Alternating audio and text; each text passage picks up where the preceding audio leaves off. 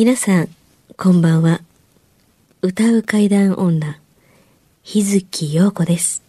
怪奇レスラーならぬ怪談大好きプロレスラー、松山勘十郎です。怪談を集めて47年。怪異収集家の木原博勝です。この番組は、オカルト番組でも、心霊番組でもありません。怪異収集家である作家の木原博勝さんが、実際に直接取材した実話怪談を語ります。日本で唯一の怪談専門ラジオ番組です。木原さんといえばあの今や伝説の実話怪談本、新耳袋シリーズの作者でもおなじみですよね。他にも、うずしお怪談やつくも怪談といったヒットシリーズも出版されてますよね。その木原さんによるこの世のものではない話、もののけの話、不可思議な話といった実話怪談を季節に関係なく毎週聞くことができるなんて、怪談マニアにとっては夢のような話ですよね。夢どころか悪夢よりも素晴らしいことですよ。それでは、あなたが最後まで無事にお聞きできることを祈ってます。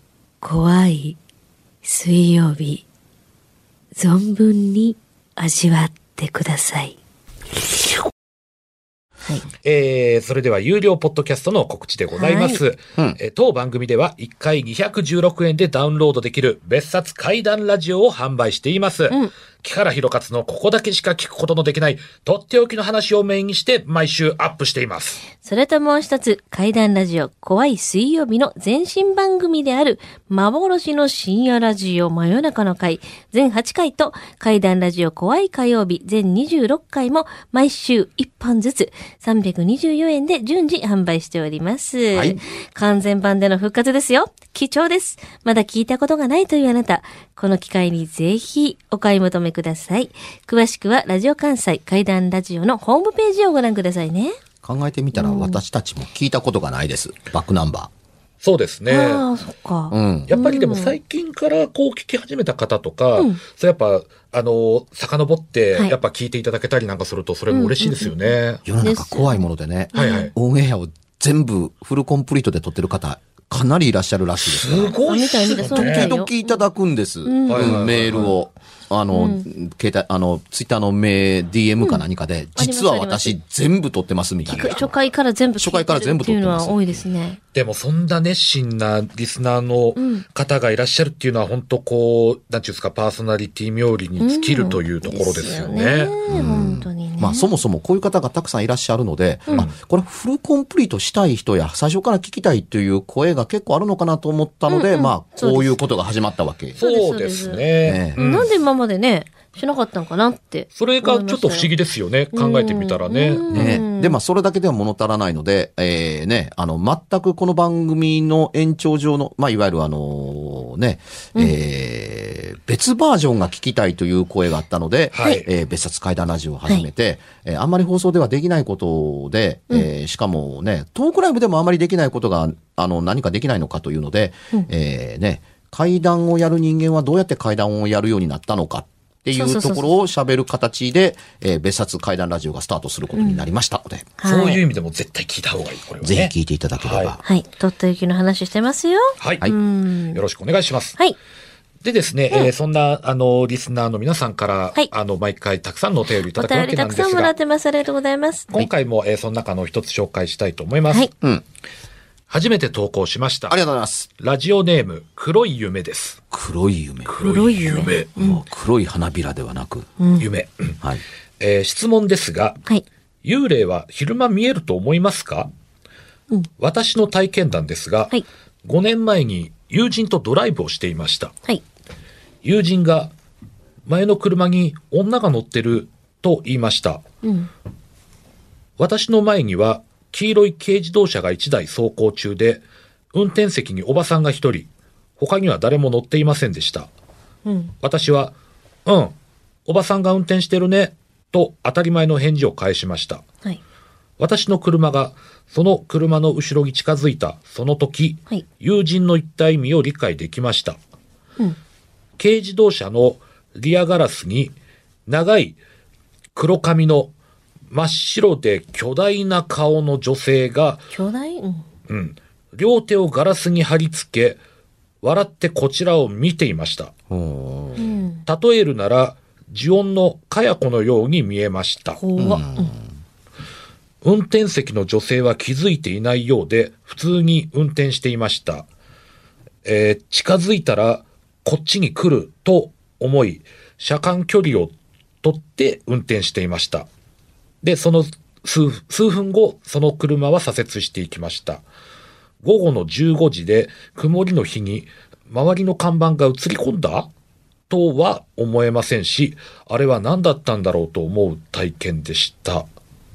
巨大な顔。きょうん、うん。まあ普通じゃないってことやね。巨大ってことはね。えー確実に普通大きさ的にではない、人間ではないっていうか。だから、その看板とかが、まあ、その昼間3時ぐらい、うん曇りの日の看板が映り込んだのでは、ともうん思ったんやけど、それも違うかなみたいな、黒い夢さんは、まあ自分なりには思ってたみたいなんですけどね。うん。あの、先週の放送と同じようにね、はい。ああ、こういう反応になるのだなと思って、あの、感慨深いものがあるんですけれども、はいこの方の投稿いいですか、あの、何か大河っていうわけではないですけれども、はいはい。この方の投稿をそのまんま額面通り、あの認識して、あの、お話しするならば、はいあの、見えたものの怖さや不思議さよりも、うん。昼間に見えるということの方が不思議なんだというふうに、あの、視点が来てるところが面白いなと思っそうですね。て。昼間、私よく昔ね、そういうの、変な話見た時は昼間多いですよ。なんか関係ないよ、ね。夜、夜全然関係ないと思うんですけど、まあ個人的にね。もちろん、オチ的に言うとそういう話の方にやがては、あの、触れていくんでしょうけというところですけども、この人は見た実像、あ実像と思って、うん見たものの怖さよりも、昼間に見たということの方が大きいんだということが僕は面白い感想だなと思ってるんです。うあの先入観ああるのかな？その、幽霊は昼間、そうか、先入観ね。夜みたいな、暗いとこみたいそう、な。あるんちゃいます？それはやっぱり。うん。うん、まあねあの、飛行機を見たときに、うん。羽ばたいてもいないのに飛んでいるっていうふうに驚くことよりも、うん。知ってる？飛行機って金属でできてんねんで、みたいなことを言ってたりするみたいなもんで。飛んでることの方が不思議でしょっていうふうに、その素材が何であるか以前にと思ったりするんででも今の例えすごいわかりやすくなかった。わかりやすいね。そ、そっちかいみたいな。まあね。ええ。あのーで、まあ、答えかなんで、そのね、物が見えるというのを、おそらくあの、に人間というのは必ずしも目で見てるとは限らず、頭の中で結んでいる実像を人は見たと認識するうん。うんうんうんわけですよ。あだからあの、その、えー錯覚だとか再思考化というのが起こるわけですね。あの、見たものと頭の中で結んでいるものとの実像が違う。あの、夕焼けのお日様がどうしてあんなに大きく見えるのかというのは別に太陽が大きくなってるわけでは何でもない。どうしてその満月がこんなに大きく見えてるのかというと、そうではなくて、人のあの頭の中の実像が大きく拡大しているのだという、まあ、いわゆるこれがあの再視効果というものだったりするわけですね。実際にカメラで写真撮ってみたら、別にでかい満月でもなければ、でかい夕日でもなかったりします。うん。ただ生時間もちろん目で見てるわけだから、肉眼で見てるんだろうなと思ってるに過ぎなかったりするものも多かったりするんですよ。あの錯覚がそうですから。うん。うん。あの、真っ黒の中に白の十字、十字を書くと、あの、十字の中心点が、あの、グレーにぼやけて、ぶグレーな丸みたいなものがなんとなく見えるような気がする。はいはいはい。みたいなものも含めてたりだとか、あの、横棒2本の下に黒い丸があると、人のは、あの、ここに顔があるというふうにすぐ認知したがるというのと、よく似ていたりしたりするものがありますから、え、あの、昼間に見えるとか見えないとは多分関係がないので、あの、これはむしろね、幽霊は夜現れるものだという時間性のことを考えておられることの方がでかいから、つまり先に、あの、いろんな番組やとか、いろんな本だとかで、はいあの、出てくるシチュエーションがほとんど夜だったりすることが刷り込まれているので、昼間見たことがどえらくショックだったというように見え、うん思えてしまうから、昼に見えたんですよみたいなことになったりするんですけれども、それを取り除いて、あの、十分、あの、この方がご覧になったと思えるものを、はい。が、えー怖くて不思議だったりすると思っていただいて結構なのではないかなと思うんです。うん。それにしてもですね、はい。あのーうん、何かの影響のフラッシュバックとしか、というふうに触れた方が、あの、説明しやすいぐらい、あのー恐怖映像と同じビジュアルをご覧になってるなと思うところに興味深さを覚えましたっていうところですか。フラッシュバック。うん。だってこれね、物事を訴えてるというよりは、というものを見てるというよりは、怖がらせるための演出の画像とほぼ同じビジョンに見えているところに、あのーうん、あの、ふ、不思議さを感じるというか、面白いものだなと思うというふうに。うん。あ、大概のものはね、一体誰が見てくれてるのかわからんのになんでこんなことやってるのかなと思ったりするんですけど、これね、見る者に向かって、どう？私怖いでしょっていうまんまのポーズと演出をさしているかのように見えるから、実に映画的に思えるという、あのービジョンに思えましたね、聞いてて。うんうん。リアガラスに張り付くかのように、こうねあ、両手を広げて、そうん。あのね、ちょっと間違えると、いないいないバーのバーみたいな風にしたかのようなものの、が、あの、リアガラスいっぱいに巨大に映る。うんうん、まさに、あの、スライドで投影しているとこんな風に見えるよねっていう風に言うのと、ちょっとよく似ていますね。えー、これ昼間に見たんですか？みたいな。そうですよね。夜中に見たら怖いな、これ。それは怖いですよ。ですよね。うんもう あの、もちろんこの通りのことが本当に起こったとしたらですよ。まあ強烈やと思いますよ。それはそれは。しかもそれ運転してるおばさん気づいてないんですよね。後ろにそれが乗ってるっていうことを。うん、でもね、これ運転してるおばさんが怖くなくて、むしろね、運転してるおばさんは前見てるわけやから。そうよね。あの、怖くなくて当たり前で、むしろこれ、いやいや、前の車の問題ではなくて、うん。前の車のリアガラスを使って、あなたに向かってメッセージを送っているのではないですかっていうビジョンだったりす怖ると思うんですが、そう考えるともう一気にゾッとしたわ。ねね。あの、所詮前の車はスクリーンでしかなくて、はい映っているものはあなたに訴えかけているのであって、うん、スクリーンの向こうは別に関係ないんじゃないですか？っていう考え方が一方であると思いますから、あなたがもうちょっと怖がってもええんちゃいまっかみたいなようなところが本人がね。あるとは思います。ね。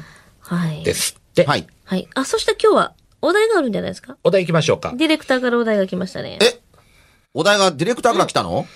はい。じゃあ、その中聞いたことからえー一つ。えっとですね、いきます。楽器。楽器。いろいろあります。楽器。まあ、なんかこうね、うんそういったものにまつわる、ねはい、うんポピュラーなやつからいろんな民族楽器までやっぱ幅広いじゃないですか。うん。うん。いかがでしょう？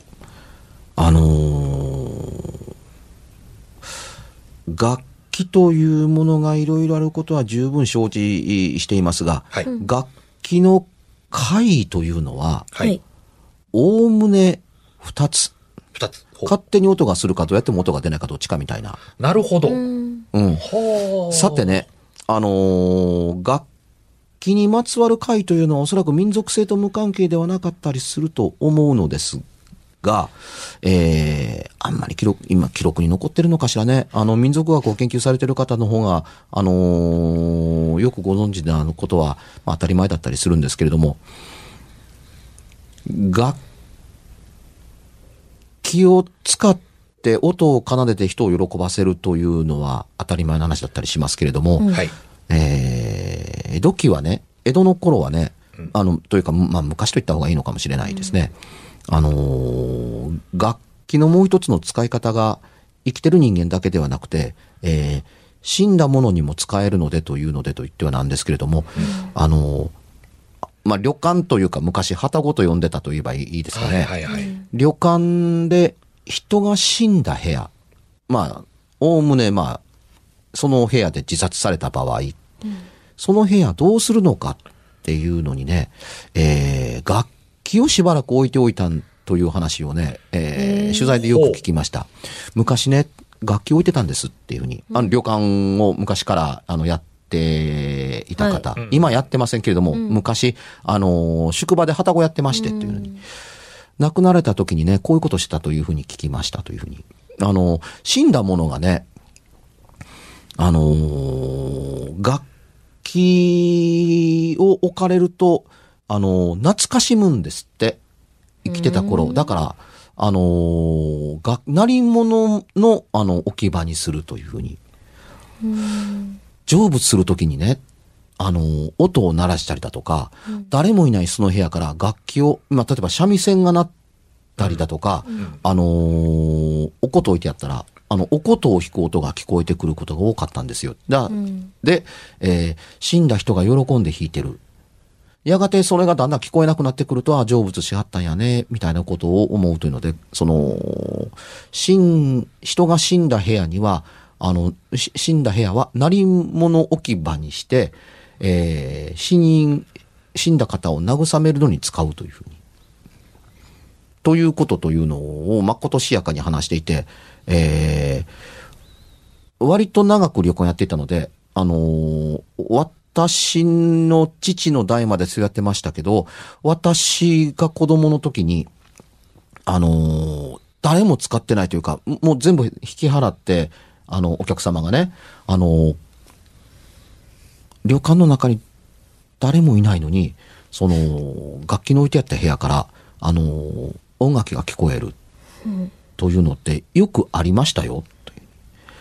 う怖いのはね、その部屋にはもう楽器を置いていないんです。はい。楽器なんかないのに、うんあのー三味線の音がき、三味を弾く音が聞こえてきたっていうことを子供の頃よく聞きましたっていうふうに。で、あ、あの、死んだ人がな喜んではるわ、みたいなことを普通に、あの、中井さんやとかが、ああ、また来てはるみたいなことを言っていたのがひ一緒に印象的でした。うんお楽器を置いてあるから楽器の音が聞こえるというこということもあれ、音楽が聞こえてくるということもあれば、楽器がなくても音楽がその部屋から聞こえてきた。なるほど。などということがね、あの、多かったんだそうです。はい。あの、階段というまでもないにしても、例えば怖い話でくくるにしても、はい。あの、ピアノが多くないですか、うん、学校の階段にはつきものですよね。今、スタジオにもちょうどピアノあるんですけど、うんで、大体やっぱ、あの、誰もいないはずなのに勝手になってるとか、そういうのが多いですよね。そうです、ね。みんな一度はやっぱ聞いたことあると思いますよね。私たちライブとかホールとかね。あ、そうやね。やっぱ音楽が、ね。リハもちゃんとやって、さっきまでで。出てたのに本番直前に出なくなるとかね。そういうことあるんだ、やっぱり。割とあります。もう、で、どう調べても、回線調べても、全然問題ないのに。だそういう本当にあの扱うプロの方が、どう調べてもわからへんっていうところがねま、すで、みんな当たり前のように、魔物来たでって言うんですよ。魔物。うん。普通にそれを、なんか、驚くっていうよりも、待った、来た、みたいな。原因がもう当た、り前みたいになってるようなとこが怖いですよね。原因がわからないから魔物っていう存在まあ、の表に現にしちゃうみたいな言ってしまうんやろ。ね。なんか来てるわとかね。まあ、うん。それぐらい音楽とは割と関わってるのかもしれませんね、そういうことは。ね当たり前のようになってますね。まあまあ、今更驚かないっていうか。あの、音楽そのものに、うんあのーね、あの、生きてるものだけを楽しませるという目的ばかりではないのは、うんどこの民族でも基本的に同じだったりするのですが、うんねあの、ない楽器の音が聞こえるということ、うんあの、音だけもあれば音楽を奏でるもあるんですが、うんあの、ないものの音、音が聞こえるということは、翻って言うと、人間そのものの声も、うん。あのー音だったりするでしょ、まあで、声帯そのものも楽器という考え方も、あのーないとは言えないし、あのー口笛の回というのもあったりするんですよ。誰もいないのに口笛が聞こえてくるっていうのもあったりしますから、あのー楽器というのに限ってなく、人間の声もいないところから聞こえてくる人間の歌声がもいないところから聞こえてくるというのは、声帯も楽器も同じで、ないところから聞こえる回というのは、おそらく、あの、同じものを指してるんでしょうね。口笛か。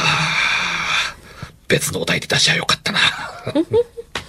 確かにね。はい。うん、でもね、あの、さっき言った通り、楽器の回というのは、あの、出るはずの音が出ないか、うん。ないはずの楽器なのに音音が聞こえてくるか。うんいわゆる誰も触ってないのに、あのー音が聞こえたり、しかも音どころか、音だったらたまたまとかいろんな原因で何とでも言えますけど、ええ音楽を奏でるのってどうなのっていうのまで含むたりしますが、そうですねあの、口笛においてもほぼ同じです。誰もいないところから口笛が、あのー聞こえてくるというものだったりしますしね。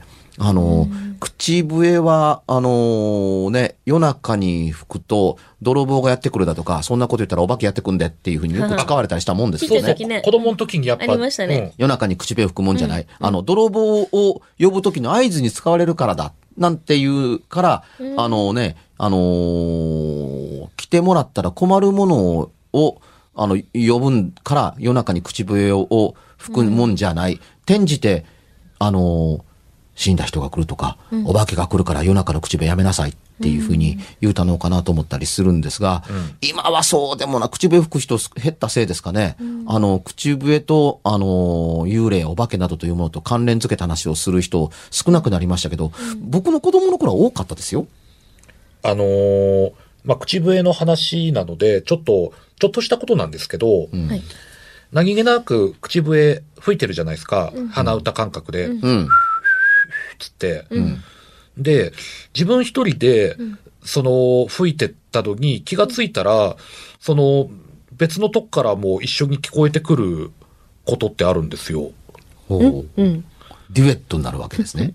あの、その同じはい曲というか、そのメロディーを吹いてるわけじゃないんですけども、うんうんうんあれ？他にも吹いてる人がいると。はい。うん。でも、まあ、少なくとも視界の中にその吹いてる人が、まあ見えるわけではないと。うんうん。自分一人で吹き始めたのに吹いてるうちに気がついたら別のとこからも他の別の人が吹く口笛が聞こえてくると。そういうことって結構あるんですよ。へえ。はい。結構あるの？あのー実はこれ、もうそれこそ、なんだろう、子供の時からちょっと不思議に思ってたぐらいのうん。ことで、ただこれを、なんだろう、あ、これも不思議やな、回としてちょっと、なんだろう、認識したことはなかったんですよね。当たり前の日常に近かったからでしょ？きっと。はい。あんまりにも子供の頃からあるから、はい。少なくても自分にとっては不思議なことではない。そうです。はい。うんうんうん。うーん。だから、まあ、それこそたかが口笛って思ってたからかもしんないですけど、あでも、ちょっと一回皆さんも試していただきたい。ん何を？あのー普通に、なんでもない時に、あ。うん。口笛をね、しばらく吹き続けてて、はい。ふとした気がついた時に、うん。他に自分の吹いてる口笛以外に聞こえませんか？大丈夫？っていう。ないんじゃないですか、あんまり。むしろ。拙者だけなんかな？じゃあ。いや、多分拙者。不思議ですよ、それが。それこそ。不思議やな、うんやっぱりな。不思議やねんな、うん。同じ経験ある方いらっしゃったらちょっとお便り送ってくだよさい。くよく似た経験とかね。はい。えー、どうしよう、拙者だけやったら。私のあの、出演してたその、荒木栄の歌が聞こえるというね、はい。あの、まあ、DVD も、D- DVD にもなりましたけど、はいドキュメンタリー映画でしょ？はい。あれにも、ある方が、あの、単行後ではいギター弾いて歌ってる時に、後から聞いたら、ハモってるんですよね、誰かが。反響じゃなくて？うん、ハモってる。サンドだからハモってる。ハモってるんや、それは反響じゃない。。反響だと同じ倍音だけど、うん。ちゃんとサンドでハモってる。女の人、女性なんですよ。歌ってるのは男性ですけど。おーそれ多分そのまま DVD に入ってるはずですね。うーん。そうそういう感じですよ。多分。だから、えー？っていうことですよ。むしろその、他から聞こえるっていうのは、自分以外の口口笛が聞こえるなんて。なんかでも、こう、口笛を吹くぐらいだから、うん。あの、比較的やっぱ楽しい気分だと思うんですよ、うんその時は。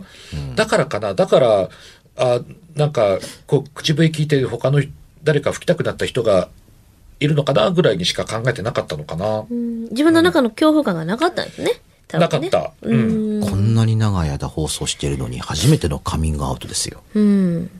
うん。うん。うわ、なんか、そう考えたらすごいっすね。まあね。まあ我々は知らなかったから話聞いてびっくりしてますけど、うん今えーあなたにはもう一人口笛を吹くお友達がいるのでいるんじゃないす。ですか。口笛弾いたら寄ってくるみたいな。あ寄ってくねんね。これ、もしかしたら自分の気づいてない引き出しもまだ、皆さんあるかもわかんないですよい。やいや、一方で、あんたの耳大丈夫っていうのも込みにしとかんと話はややこしくなりますよ。あの、耳は、耳はね、あの、まあ、いい方ではないです、正直言うと。うんあの、他の第三者が聞いていてくだされば、ちょっと話はわかりやすくなある。、そうか。聞こえてくるよ、ちょっと他からも、みたいなね。あの、あれ？もう一人誰かいるみたいなような風に聞こえてくださる方が隣にたまたまいてくだされば、話は早い。